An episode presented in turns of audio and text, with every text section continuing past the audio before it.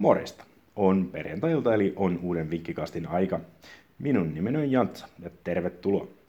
Tässä jaksossa käydään läpi hieman viikonlopun parhaimpia pelikohteita niin valioliikassa kuin huuhkajat pelaajankin osalta.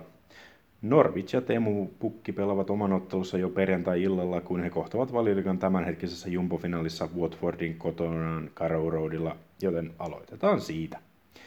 Sen jälkeen kun Pukki ja kumppanit yllättivät Manchester Cityn syyskuun puolessa välissä, niin he ovat pelanneet kuusi ottelua ilman voittoa, tehden vain kaksi maalia ja saaden vain yhden pisteen. Nyt pisteisiin on hyvä mahdollisuus, sillä vierailija Watford ei ole vielä valioliikassa tällä kaudella voittanut otteluakaan. Watford onnistui edellisessä vieraspelissään nappaamaan yhden pisteen Tottenhamilta, joten pientä parannusta otteisiin on tullut. Hyökkäys on kuitenkin tökkinyt, sillä koko kaudella Watford on tehnyt vain kuusi maalia, joista vierassa vain kaksi. Norwichia vastaan maaliteko voi kuitenkin onnistua, sillä Kanarialinnut ovat päästäneet kotonaan keskimäärin 2,8 maalia per ottelu. Peli-idea tähän otteluun onkin molempien joukkojen maali ja ottelussa y- yhteensä yli 2,5 maalia kertoimella 1,9. Teemu Pukin maaliottelussa antaisi 2,25 kertoimen.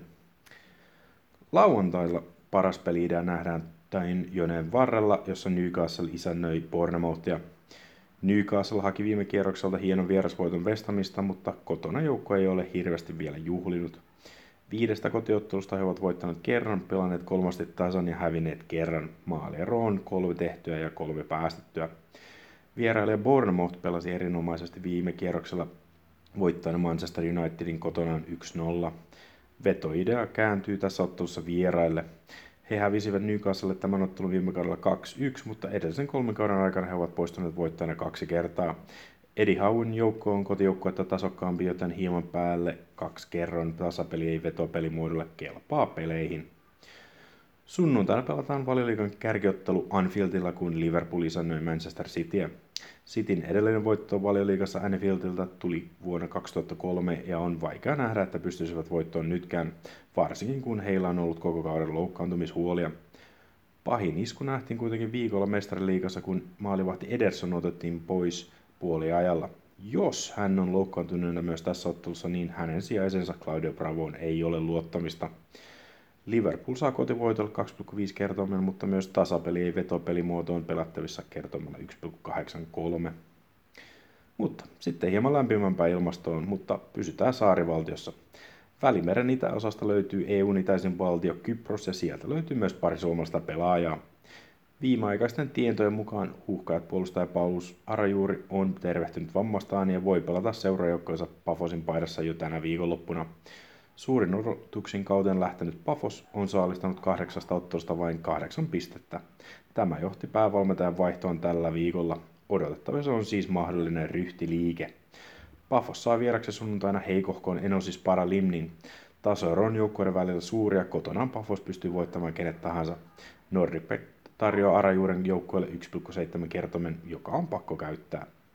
Lauantaina saarella käydään Famakustan paikallisottelu, kun Perat Sadikin Anorthosis tekee kilometrin mittaisen vierasmatkan Neasalaminan stadionille.